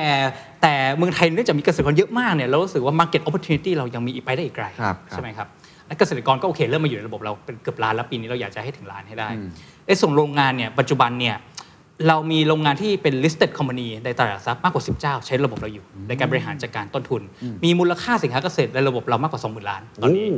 นะครับคือถ้าเราเซฟได้แค่5% 10%ในคอสเราเซฟทีช่วยเป็นเป็นหลายพันล้านเลย ครับคครั รับบ ภาพรวมทั้งหมดที่ทำมาเนี่ยตอนนี้ Impact ที่ได้เป็นยังไงอ่ะผมอาจจะถาม 2 มุมแล้วกัน ครับ Impact ในเชิงโซเชียลเพราะว่าเราก็เน้นโซเชียล n อน e r p r i s e ใช่ไหมครับ Impact อีกส่วนหนึ่งในเชิงรายได้ผมก็อยากรู้เหมือนกันว่า ครับ มันมันไปได้จริงหรือเปล่า โซเชียลก่อนแล้วกัน คือโดยเฉลี่ยแล้วเนี่ยรายได้ก็อย่างน้อยก็เพิ่มขึ้นมา 30%ของคนที่ใช้กับเราได้จริง โอ้30%เลยเนอะ ครับ อ่า ก็เราก็บางคนก็เพิ่ม 50%ก็มี ครับครับ นะครับแล้วก็มีการบอกต่อค่อนข้างเยอะในการใช้เทคโนโลยีมาปรับเปลี่ยนตัวเอง อืม นะครับตรง Impact ตรงนี้ มีมีอะไรที่ลดไหม มีอะไรที่ไม่เวิร์กไหมทำแล้วเจ๊งอะไรอย่างเงี้ยเนี่ยมัน อ๋อ มัน มีมีอยู่แล้วครับ ก็คือว่าต้องบอกก่อนว่าการที่เราทำพยากรณ์เนี่ย เราต้องบอกเกษตรกรเราว่า คุณอย่าเชื่อร้อยเปอร์เซ็นต์นะ คุณต้องใช้การตัดสินใจของคุณด้วย มันไม่มีอะไรร้อยเปอร์เซ็นต์ในโลกนี้ มันอาจจะอยู่ที่มันแปดสิบเปอร์เซ็นต์แต่คุณต้องไปตัดสินใจต่อ แล้วก็ดูสภาพหน้างานด้วยว่าสิ่งที่เกิดขึ้นเป็นอย่างไร ครับ ครับแต่เราเนี่ยไม่ได้หยุดแค่ทำแอปพลิเคชันตอนณตอนนี้นะครับ อืม คือเรามีความฝันที่ใหญ่กว่านี้ คือตอนนี้เราเพิ่ม 30%แล้ว ทีมงานของเราก็ถามว่าแล้วเราอยากจะเพิ่ม 50% 70% 100%เนี่ยจะทำยังไง อืม สิ่งที่เราคอนเซปต์ต่อไปที่เรามองก็คือว่าพอเรามีเกษตรกรเยอะ เราสามารถจับกลุ่มเขา อืม เป็นทำ economy of scale ได้ละ โอ้ เราก็เลยเริ่มไปคุยกับพันเนอร์เราที่เป็นบริษัทเครื่องจักร บริษัทโดรน บริษัทรถไถทำให้ถ้าเกษตรกรเขาอยู่แค่คนเดียวเนี่ยเขาไม่สามารถใช้บริการพวกนี้ได้ ใช่ เพราะว่าค่าขนส่งมันแพง ครั ไป บ แต่พอเราเริ่มรวมกลุ่มเนี่ยทำให้เขาทำเป็น bulk purchase เนี่ยเราสามารถ ต่อรองได้ ต่อรองได้ทำให้ service ต่างๆ มาให้บริการเขาได้ทำให้ผมมองว่า efficiency มันจะเพิ่มเข้าไปอีก เพิ่มขึ้นไปอีก คบ เพราะว่ารวมตัวกันต่อรองเรื่องราคาเรื่องเซอร์วิสเรื่องโปรดักต่างๆ เอามาใช้ได้มากขึ้นมากกว่ามีตัวคนเดียว ถูกต้องครับ โอ้ นี่ก็เป็นคอนเซ็ปต์ที่เรากำลังทำต่อไป เพราะเราก็อยากจะเพิ่ม Impact ไปเรื่อยๆ ครับครับของ Impact ในด้านขอคงรับ ธุรกิจล่ะครับเป็นไง ของธุรกิจเนี่ยก็ถือว่าเราได้เอ่อพอเราเป็น Data Company เราเป็นแพลตฟอร์ม company เราก็มีลูกค้าแบบที่บอกนะครับว่าเกิน 10 เจ้าละในเมืองไทย อืม มูลค่าสินค้าเกษตรที่โฟล์ในระบบเราก็มากกว่า 20,000 ล้าน ซึ่งตัวเขาเองก็ถือว่ามีรายได้เพิ่มขึ้นไหมฮะหรือว่า efficiency ดีขึ้น ลูกลูกค้าเหรอครับ ครับ ลูกค้าเนี่ยก็ต้องบอกว่าการที่เขาจะใช้บริการของเราเนี่ยเขาต้องวัดผลได้ อ่า ไม่งั้นไม่งั้นเขาก็ไม่ต่อสัญญากับเรา แน่นอนแน่นอน เราก็มี 100% retention rate กับลูกค้าที่เป็นโรงงานอุตสาหกรรมเพราะ โอ้ เขาเห็น 100%เลยเหรอ ว่า ฮะ ใช่ครับคือคือคือเราต้องคิดก่อนว่าทำไมโรงงานพวกนี้ก็ต้องใช้บริการของเรา ครับ นะครับคือระบบของเราเนี่ยเป็นเหมือนกับระบบ Big Data ที่ช่วยโรงงานในการตัดสินใจในการคุมความเสี่ยง ในการลดต้นทุนต่างๆนานา อืม การที่เขาจะ build แพลตฟอร์มพวกนี้ in house คือเขาต้องไปจ้าง data engineer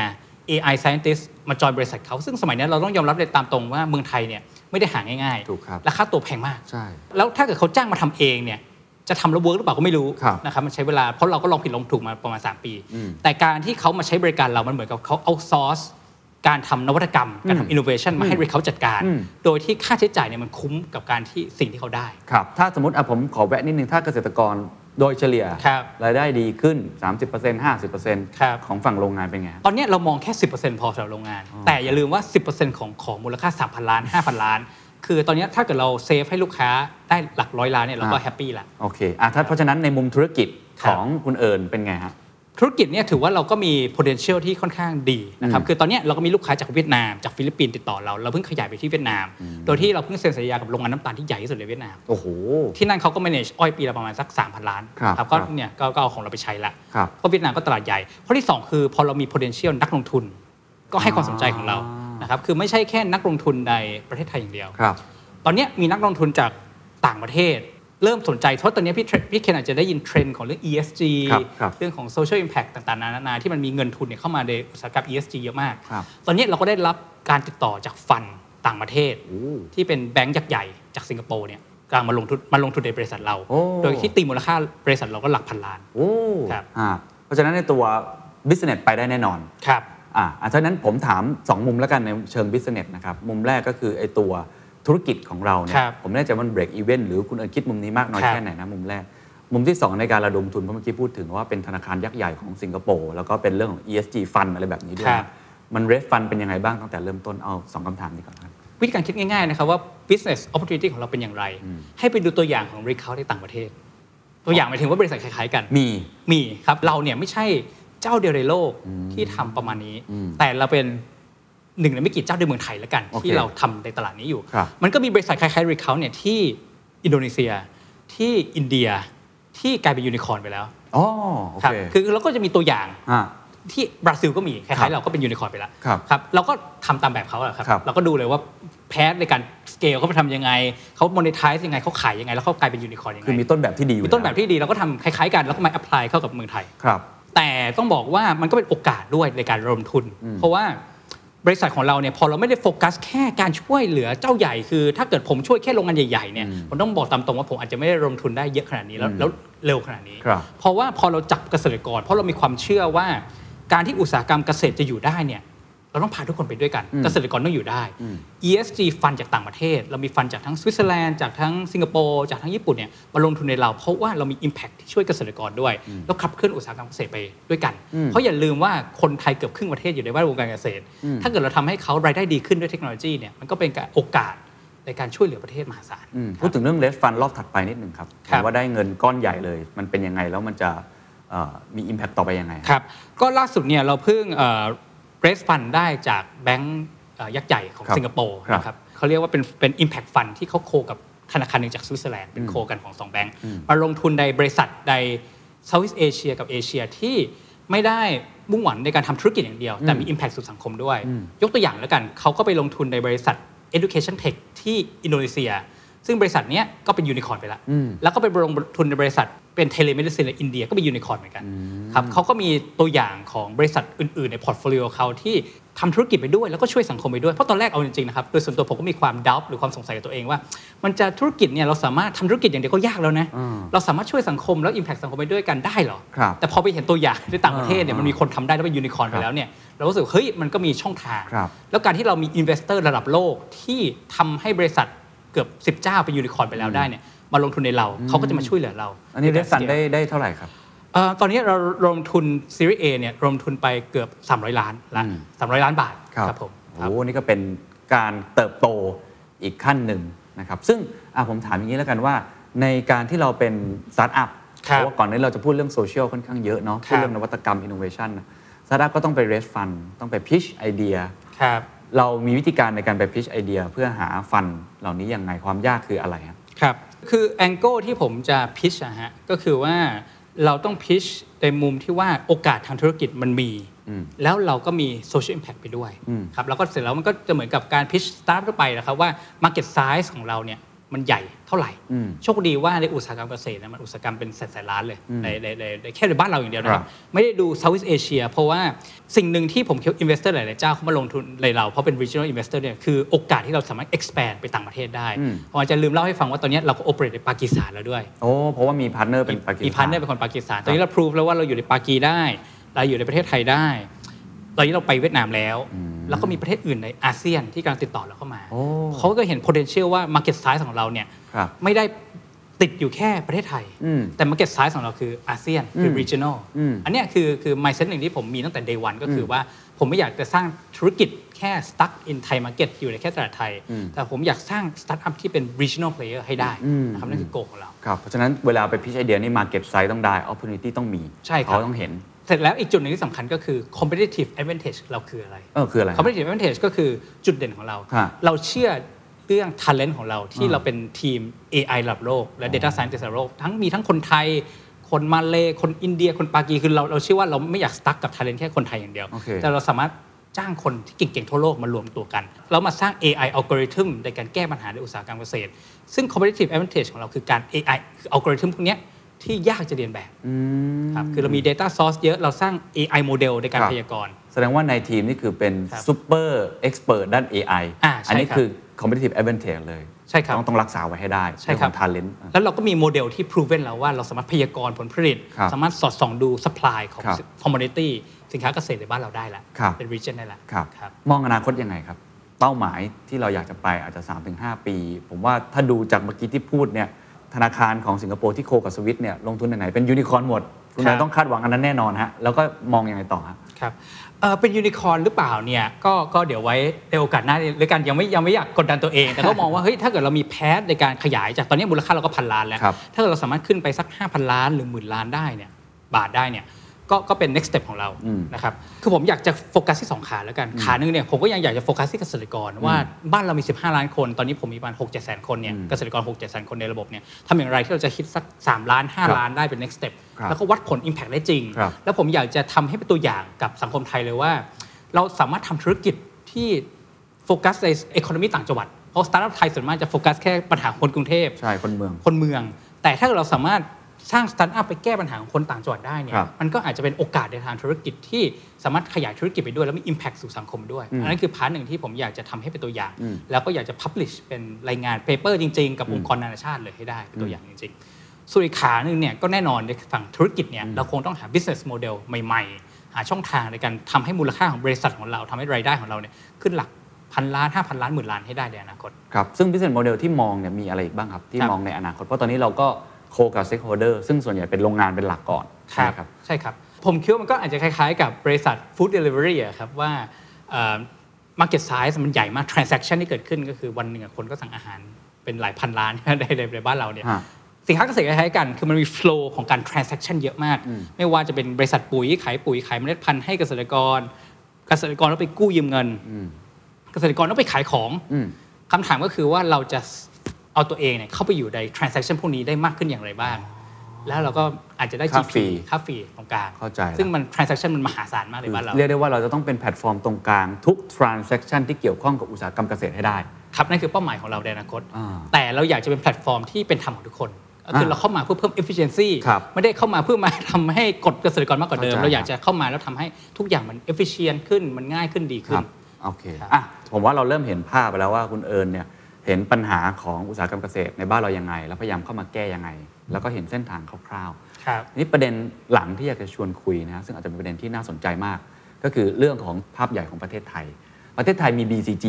นะมันจะมีตัวอักษรย่ออะไรมี SDG Go อีก คือทุกอย่างเนี่ยมุ่งไปในทางเดียวกัน คือทำให้มันยั่งยืนมากขึ้น หรือแม้แต่ stakeholder capitalism เองก็ตาม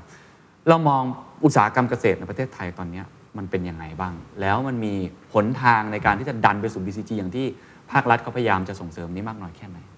ครับผมคิดว่าคอนเซปต์ของ ESG SDG BCG เนี่ยโอ้โหอะครนิมเยอะมากเลยฮะมันมันใกล้เคียงกันมันคล้ายๆกัน ก็คือการที่เราจะทำธุรกิจที่ยั่งยืน ครับ ดีต่อโลกดีต่อสังคม ค ไป รับ ด้วยกันได้ ซึ่งผมมองว่าคอนเซปต์ BCG ในตัวมันเองเนี่ยมันค่อนข้างดี เพราะว่าเขาเลือกมาฉลาดในการจับว่าเซกเตอร์อะไรของประเทศไทยที่เก่งบ้าง อืม นะครับเราก็ต้องยอมรับว่าบ้านบ้านเราเนี่ย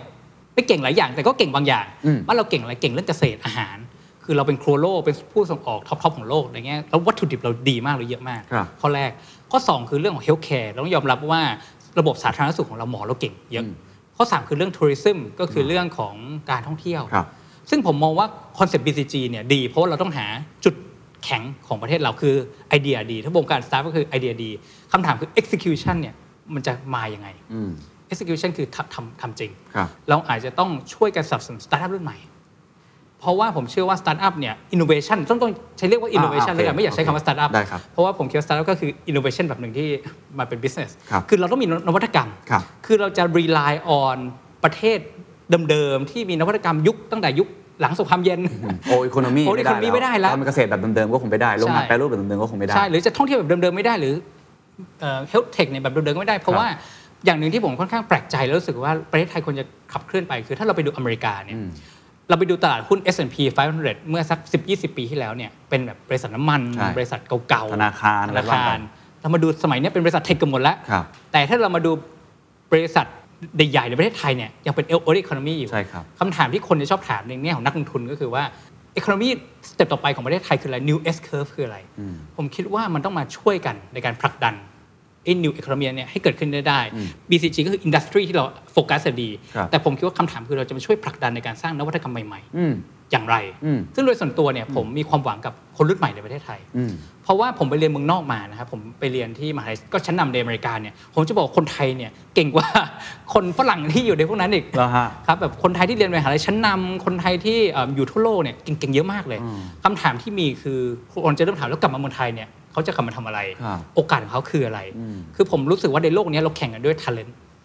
คือคนไทยเก่งๆทำยังไงที่เราจะดึงคนไทยเก่งๆ กลับมาอยู่ในประเทศไทย กลับมาช่วยกันสร้างนวัตกรรมใหม่ๆทำให้เขารู้สึกว่าประเทศไทยเนี่ยมีความหวังกับเขา อืม ผมคิดว่านี่คือสำคัญมากเลยในการขับเคลื่อนทุกอย่างในการ execute plan ให้ได้ ครับ อันนี้น่าสนใจมากเพราะว่าคีย์หลักเนี่ยไม่ใช่แค่ว่าเราจะไปทางไหน เพราะ RBCG มันชัดเจนแล้วว่า ครับ เราจะไปทางนี้นะไบโอเซอร์คูล่าอะไรต่างๆเนยนะ แต่ว่าสำคัญคือเราจะไปอย่างไรด้วยนวัตกรรม ใช่ นั้นผมผมถามนี้แล้วกันในฐานะที่คุณเอิญเนี่ยเป็นบริษัทนวัตกรรมเต็มรูปแบบพูดได้เต็มรูปแบบเลยว่าเป็น Data Company แล้วก็ทำเป็นกึ่งกึ่งโซเชียลแอนเตอร์ไพรส์ด้วยเป็นสตาร์ทอัพด้วยนะฮะอยากได้รับการสนับสนุนอะไรจากภาครัฐ หรือในมุมของตัวเองที่ทำเนี่ยมันมันมันสครัลเกิลตรงไหน อาจจะเป็นแค่หนึ่งตัวอย่างให้คนที่มีส่วนเกี่ยวข้องได้เห็นละกันว่ากว่าที่คุณเอิญจะฝ่าฟันทุกอย่างมาถึงจุดนี้ได้เนี่ยมันผ่านอะไรมาบ้างและเพื่อนๆคนอื่นๆที่กำลังพยายามทำแบบคุณเอิญเนี่ยคุณเอิญคิดว่าเขาต้องการอะไร ครับ ผมคิดว่าหลักๆคือโอกาส โอกาสให้คนรุ่นใหม่เนี่ยสามารถสร้างธุรกิจแล้วสามารถมีตลาดที่มารองรับเขาได้ อืม ยกตัวอย่างง่ายๆนะครับคือถ้าเราไปดูระบบจัดซื้อจัดจ้างของรัฐบาลเนี่ยเราไปดูว่าใครที่ชนะประมูลเนี่ยก็จะมีแต่บริษัทใหญ่ ๆ ที่เป็นบริษัทเก่าๆนะครับการที่ผู้เล่นใหม่ ๆ SME Startup บริษัทคนคนอายุน้อยๆเนี่ยจะเข้าไปขายให้ภาครัฐเนี่ยยากมาก อืม คือเอาจริงๆนะผมยังไม่ทราบเลยว่าช่องทางเป็นยังไงหลายๆคนก็ไม่ทราบว่าโอกาสมันคืออะไร ถ้าเกิดเราทำให้ตรงเนี้ยมันมีมันมีช่องทางที่ โปร่งใสเอ่อสามารถเข้าถึงได้ง่ายขึ้น ผมคิดว่ามันก็ดีกับภาครัฐด้วยที่มันจะมีบริษัทใหม่ ใช่ ๆ มาให้บริการให้เซอร์วิสที่ดีกับประเทศ ราคาดีขึ้น ราคาดีขึ้น คุ้มค่าภาษีมากขึ้น ครับ เป็นต้น อืม คำถามคือทำอย่างไรที่จะทำให้การแข่งขันมันเป็นธรรมไม่ได้ผูกแต่ทุนใหญ่อย่างเดียว อ๋อ ครับแล้วข้อ 2 ก็คืออาจจะ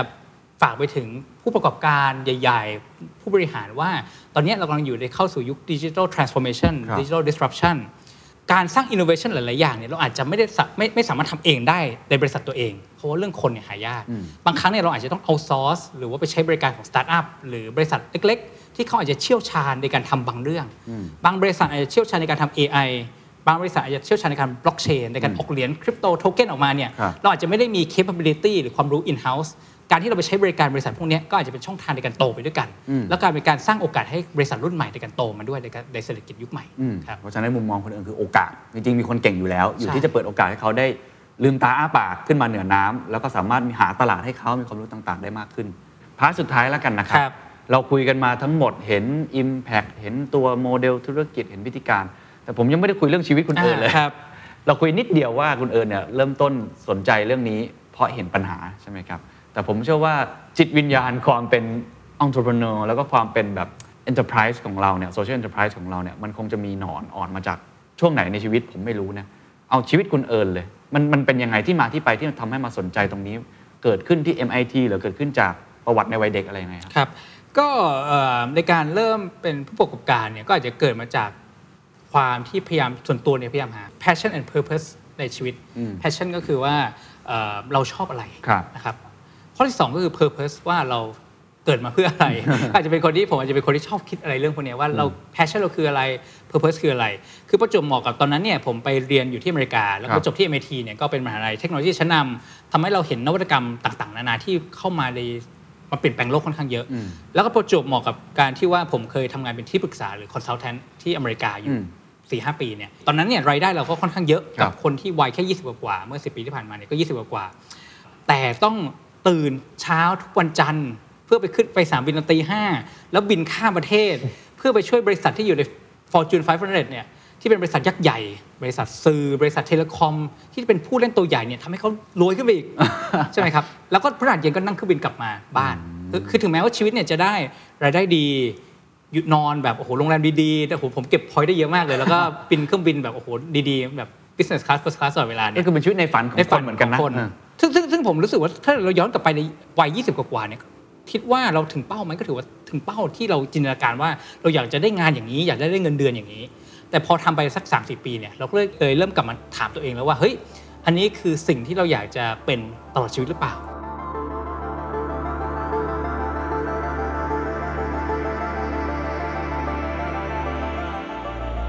ก็เลยกลับมาถามคำถามตัวเองแล้วประจวบเหมาะกับว่าผมอยากจะกลับมาเมืองไทยละเพราะตอนนั้นก็อยู่ที่อเมริกามาค่อนข้างนาน อืม ผมก็เลยรู้สึกเฮ้ยอะไรคือสิ่งที่เราชอบอะไรสิ่งที่เราอยากทำก็คือว่าผมชอบเรื่องเทคโนโลยีเพราะผมจบวิศวะคอมมา ครับ นะครับก็คือผมชอบเรื่องการที่มีระบบซอฟต์แวร์มีเทคโนโลยีมี AI เนี่ยมาช่วยเปลี่ยนแปลงโลกนะครับประจวบกับว่าช่วงนั้นเนี่ยเป็นช่วงที่สตาร์ทอัพกำลังบูมเลยที่อเมริกา ผมจำได้เลยว่าผมไปที่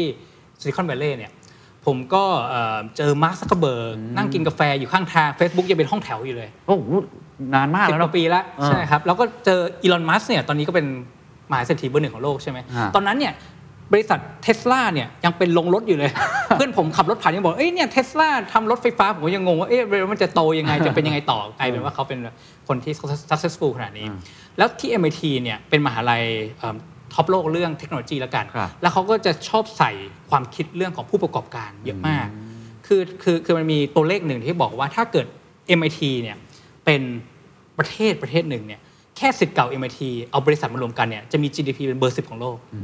ก็คือประเทศไทยน่าจะอยู่ประมัน 20 กว่ากว่า ครับ ใช่ไหมฮะเป็นแรงบันดาลใจแล้วกันที่เรารู้สึกว่าเฮ้ยเราอยากจะเป็นผู้ประกอบการ เราอยากจะทำสตาร์ทอัพ อืม แล้วก็เห็นเพื่อนๆ ที่เป็นคลาสเมทด้วยกันเนี่ย ครับ ไป raise funding ได้ 10 ล้าน 100 ล้าน 200 ล้านเนี่ยก็รู้สึกเฮ้ยมันเป็นโอกาสละที่เราอยากจะลุกขึ้นมา แล้วก็ผมก็มองว่าการที่เราจะเปลี่ยนแปลงสังคมเนี่ยเปลี่ยนแปลงจากมุมผู้ประกอบการเนี่ยน่าจะง่ายกว่าการเปลี่ยนแปลงจากการเป็นลูกจ้างของบริษัท อืมอืม ครับก็เลยกลับมาดูต่อว่า โอเค เรามี passion ละ แล้ว purpose เราคืออะไร purpose คือผมชอบเรื่องการเปลี่ยนแปลงสังคม ผมก็เลยกลับมาดูเลยว่าถ้าเกิดเราอยากจะมาช่วยเปลี่ยนแปลงประเทศไทยมาช่วยพัฒนาประเทศไทยเนี่ยมีอะไรบ้างที่เราเป็นช่วยเปลี่ยนแปลงได้ ครับ ก็แบบที่ผมเคยกล่าวไปว่าประเทศไทยเนี่ยยังต้องมีความช่วยเหลือทั้ง healthcare education agriculture ครับ ใช่ไหมครับก็เลยมาดูว่าเราชอบอะไร อืม เราชอบเรื่องเกษตร ครับ ชอบเรื่องธรรมชาติ เราชอบเรื่องสิ่งแวดล้อม อืม เราก็เลยมองว่าเออถ้าเกิดเราสามารถเอา passion กับ purpose มาบวกกันเนี่ยน่าจะเป็นสิ่งที่เราชอบก็คือการที่เราทำธุรกิจที่มาช่วยเปลี่ยนแปลงเรื่อง ครับ เกษตร แล้วมาช่วยขับเคลื่อนประเทศไทย จำจำวินาทีที่ตัดสินใจได้ไหมว่าเราทำอะไรอยู่หรือเป็นอะไรที่มันเป็นแบบจุดตัดอะว่าเอาละจะเป็นอย่างนี้จะจะบิน ครับ กลับมาแล้วฮะ โอ้แต่ตอนนั้นก็เป็นจุดหนึ่งที่ต้องคิดเยอะเหมือนกัน เพราะว่าถ้าเกิดเรากลับมาเริ่มธุรกิจของตัวเองอะอะไรจะเปลี่ยนแปลงไปคือรายได้ อ่านั้นหายหายแน่นอน หายแน่นอนเลย แต่สิ่งหนึ่งที่ที่ที่ผมจำได้จากตอนที่ผมเรียนที่ MIT ครับ ก็คือเขาบอกว่าถ้าเกิดอยากจะเริ่มธุรกิจเนี่ยการที่คุณเริ่มตอนอายุ 20 กว่าๆเนี่ยความเสี่ยงมันน้อยกว่าที่คุณจะเริ่มตอน 40 50 แปลว่าอะไรแปลว่าเขาถามว่าคุณจะเสียใจไหม ถ้าเกิดคุณไม่ได้เริ่มธุรกิจ แล้วคุณต้องไปรอจนถึงอายุ 40 แล้วอยากจะเริ่มธุรกิจแล้วแต่คุณมีครอบครัวคุณมีลูกแล้วคุณไม่สามารถรับความเสี่ยงตัวนี้ได้อีกแล้ว ก็เลยเป็นจุดที่ผมรู้สึกเออเราลองสตั้งแล้ววะถ้าเกิดตอนนั้นผมอายุ 20 ปลายๆเนี่ยมาเริ่มรีเคาเนี่ยถ้า ครับ เกิด ทำแล้วไม่เวิร์กเนี่ยอย่างน้อยผมยังกลับไปทำงานเอกชนได้ อืม ไปไปหางานใหม่ได้ ครับ เพราะตอนนั้นผมเลยตัดสินใจเลยว่าจะให้เวลามา 2 ปี อ๋อ ในการมาเริ่มทำรีคาล ครับ แล้วก็โชคดีว่ากลับมาเนี่ยเราดันเริ่มทุนได้ เริ่มไปต่อได้ก็เลยทำจนมาถึง อ่า จนวันนี้ ครับ ผม แนะแนะนำหน่อยแล้วกันสำหรับคนที่อาจจะมีจุดที่กำลังอยากจะตัดสินใจเหมือนคุณเอิญ ครับ เป็นแรงบันดาลใจให้กับเขา ทั้งในมุมที่ว่าตัดสินใจในทำในสิ่งที่เป็นแพชชั่นกับเพอร์เพสของเขาหรือทั้งในมุมที่คุณต้องมีแนวคิดอะไรที่จะเริ่มต้นในการทำสตาร์ทอัพใหม่ๆอย่างที่คุณเอิญทำ ครับ คือ คือ อย่างหนึ่งที่ผมอาจจะฝากก่อนว่า ก็คือการทำธุรกิจเนี่ย มันไม่ได้ คนคนเนี่ยจะชอบติดภาพว่านักธุรกิจเนี่ยจะ จะแบบขับเครื่องนั่งเครื่องบินเจ็ต ขับรถสปอร์ตแบบสวยหรูมากจะเป็นมหาเศรษฐีแล้ว เราจะชอบเห็นภาพนี้ในสื่อ แต่สื่อเนี่ยจะไม่ค่อยกลับมาถามว่ากว่าที่เขาจะมาเจอถึงจุดนี้ได้เนี่ยเขาผ่านอะไรมาบ้าง เขาเจอความยากลำบาก เจอการล้มละลายอะไรบ้างนะครับ คือคือผมอยากจะฝากแรก อย่างแรกก็คือการทำธุรกิจเนี่ยมันไม่ได้ง่าย นะครับแต่มันส นุก ก็คือถ้าเกิดเราชอบเรื่องนี้มาก อ่า เรามีมีแพชชั่นมีเรื่องนี้มากเนี่ยผมคิดว่าถ้าเกิดคุณสามารถตื่นมาแล้วสามารถทำด้วยกันได้เนี่ยทุกวันได้เนี่ยผมคิดว่าอันเนี่ยคือสิ่งที่คุณควรจะเริ่มทำแล้ว ครับ แล้วควรจะลองลองกับมันสักตั้ง อ่า แต่ผมอยากจะฝากว่าลองคิดถึงแพลน B ด้วยก็คือว่าถ้าเกิดทำแล้วไม่เวิร์กเนี่ย อืม ทางออกของคุณคืออะไร อืม ถ้าทางออกของคุณก็คืออาจจะกลับไปทำงานในบริษัทเอกชนไหม ครับ หรือกลับไปทำอะไรอย่างอื่น อืม ก็อยากอยากอยากจะฝากตรงนี้ด้วย ครับคำแนะนำถึงสตาร์ทอัพล่ะครับ คนที่อยากจะทำอะไรที่เป็นของตัวเอง และเป็นอินโนเวชันในการแก้ไข ปัญหาสังคม แล้วก็มีรายได้ด้วย เติบโตแบบสเกลได้เยอะเนี่ยมีอะไรแนะนำไหมครับ ครับ คือผมคิดว่าตอนเนี้ยมันก็จะเป็นโอกาสอยู่นะครับในการทำบริษัทเทคโนโลยีใหม่ๆ ในการทำอินโนเวชันใหม่ๆ มาแก้ปัญหาเดิมๆ ที่อยู่ในโลกใบนี้ อืม อยากจะบอกก่อนว่าเอ่อยุคเนี้ยการทำสตาร์ทอัพที่เราแค่หายูเซอร์มา แล้วก็โตเป็นเหมือนกับเหมือนกับอารมณ์เหมือน Facebook Instagram เนี่ยที่แบบยังไม่รู้เลยด้วยซ้ำว่า business model คืออะไรเนี่ย อืม อาจจะจบไปละก็คือยุคที่เราสามารถให้คนมาดาวน์โหลดแอปเราล้านคนโดยที่ทำเงินยังไงก็ไม่รู้อย่างคล้ายๆ Clubhouse เนี่ยที่ตอนแรกเขาก็ไม่รู้ว่าเขาจะหารายได้อย่างไรเนี่ยอาจจะหมดไปละแต่ตอนนี้เราต้องทำสตาร์ทอัพที่เรามีเพนพอยต์จริง ในโลกความเป็นจริงว่า เรามาแก้ปัญหาอะไรให้ใคร อืม แล้วเราจะ monetize คือจะคิดตังค์ยังไง ครับ ให้ได้ ได้ครับ คือผมคิดว่าสตาร์ทอัพของคนรุ่นใหม่ส่วนมากจะคิดถึงแค่ไอเดีย คิดถึงไอเท่ๆ เป็นโปรดักต์แต่อย่างหนึ่งที่สำคัญที่คนจะชอบ ไม่ค่อยคิดก็คือเรื่องของ business model อืม ว่าเราจะทำรายได้อย่างไร คืออ ม สองเนี่ยผมอยากจะฝากว่าลองคิดทั้งไอเดียแล้วก็ business model แล้วผมคิดว่าโอกาสเนี่ยยังมีอีกเยอะ ครับ เพราะอย่างเช่นตอนที่ผมระดมทุนเนี่ยก็ยังมีกองทุนจากต่างชาติเนี่ยที่อยากจะมาลงทุนในประเทศไทย อืม เพราะเขามองว่าบริษัทสตาร์ทอัพบริษัทนวัตกรรมเนี่ยคือตัวขับเคลื่อนประเทศแล้วเขาอยากจะเห็นประเทศไทยพัฒนา ครับคำถามสุดท้ายก็เลยอยากจะถามว่าในฐานะที่เป็นผู้ก่อตั้งเป็น CEO เลย เรามองว่าผู้นำในยุคปัจจุบันนี้ หรือ CEO ในยุคปัจจุบันนี้ ผู้บริหารในยุคปัจจุบันนี้ ที่มีปัจจัยท้าทายอยู่เต้มไปหมดเลยนะฮะมันต้องมีคุณสมบัติอะไรบ้าง มองกับตัวเองก็ได้ครับว่าอีก 5 ปีข้างหน้าที่เราต้องมีสกิลนี้เราต้องมีมาเซตแบบนี้ เพื่อที่จะฝ่าฟันเดินต่อไปให้ถึงเพราะนี่ก็เป็นแค่สเต็ปแรกเนี่ยมันต้องมีอะไรบ้างครับ ครับเอ่อผู้นำในมุมมองผมแล้วกันนะผมผมหลังจากที่ผมมาทำสไตล์ของตัวเองเนี่ยผมค้นพบว่า ผมไม่สามารถทำทุกอย่างด้วยตัวเองได้ ผู้นำก็คือว่าใครที่มีวิชั่นว่าบริษัทของเราเนี่ยอนาคตมันจะเป็นยังไง แล้วก็หาคนในทีม ที่เก่งพอมาจอยบริษัทเราให้ได้เพื่อจะเข้าสู่วิชั่นนั้น หน้าที่ของเราคือเราต้องคอมมิ n นิเค e วิชั่นเนี้ยให้กับทีมงานเราให้ได้ อืม แล้วก็ดึงศักยภาพของพนักงานเราหรือทีมงานเราให้ออกมาให้ได้ให้มากที่สุด คือหน้าที่ของผมเนี่ยแค่เซตดิเรกชัน อืม เซตวิชั่นแล้วก็พยายามดึงคนมาให้เขามีความสุขในการทำงานกับเรา สเต็ปต่อไปคือดึงศักยภาพเขาออกมา พูดง่ายๆนะครับเหมือนทีมบอลผมชอบบอลเดี๋ยวเรียกว่าพูลแล้วกัน ผมคิดว่าผมเนี่ยเหมือนเจอร์เกนคลอปก็คือว่าเราเป็นผู้จัดการทีมที่เรามีวิชั่นว่าเราอยากจะชนะพรีเมียร์ลีกคำถามคือเราจะไปดึงนักเตะทั้งอายุมากอายุน้อยหรือดาวรุ่งมารวมทีมกันยังไงเพื่อแล้วดึงศักยภาพของเขาได้แต่ละตำแหน่งออกมาอย่างไร เพื่อจะทำทีมเวิร์คให้ดีที่สุด เพื่อจะเป็นทีมชั้นนำของโลกได้ ผมก็มีวิชั่นประมาณนั้น ก็คือว่าเราเนี่ยเราเป็น CEO เราไม่รู้ทุกอย่าง เราไม่ได้เก่งทุกอย่างทำอย่างไรที่เราจะดึงคนเก่งๆรุ่นใหม่เนี่ยมาจอยบริษัทเราแล้วดึงศักยภาพเขาให้เขาโชว์ของได้มากที่สุด ครับ And that's the secret sauce. ถ้าคุณชื่นชอบ The Secret Sauce เอพิโซดนี้นะครับ ก็ฝากแชร์ให้กับเพื่อนๆ คุณต่อด้วยนะครับ และคุณยังสามารถติดตาม The Secret Sauce ได้ใน Spotify, SoundCloud, Apple Podcast, Podbean, YouTube และ Podcast Player ที่คุณใช้อยู่นะครับ และอย่าลืมติดตาม Facebook Fanpage The Secret Sauce เข้ามาติชมเข้ามาพูดคุยกับผมได้เลยนะครับ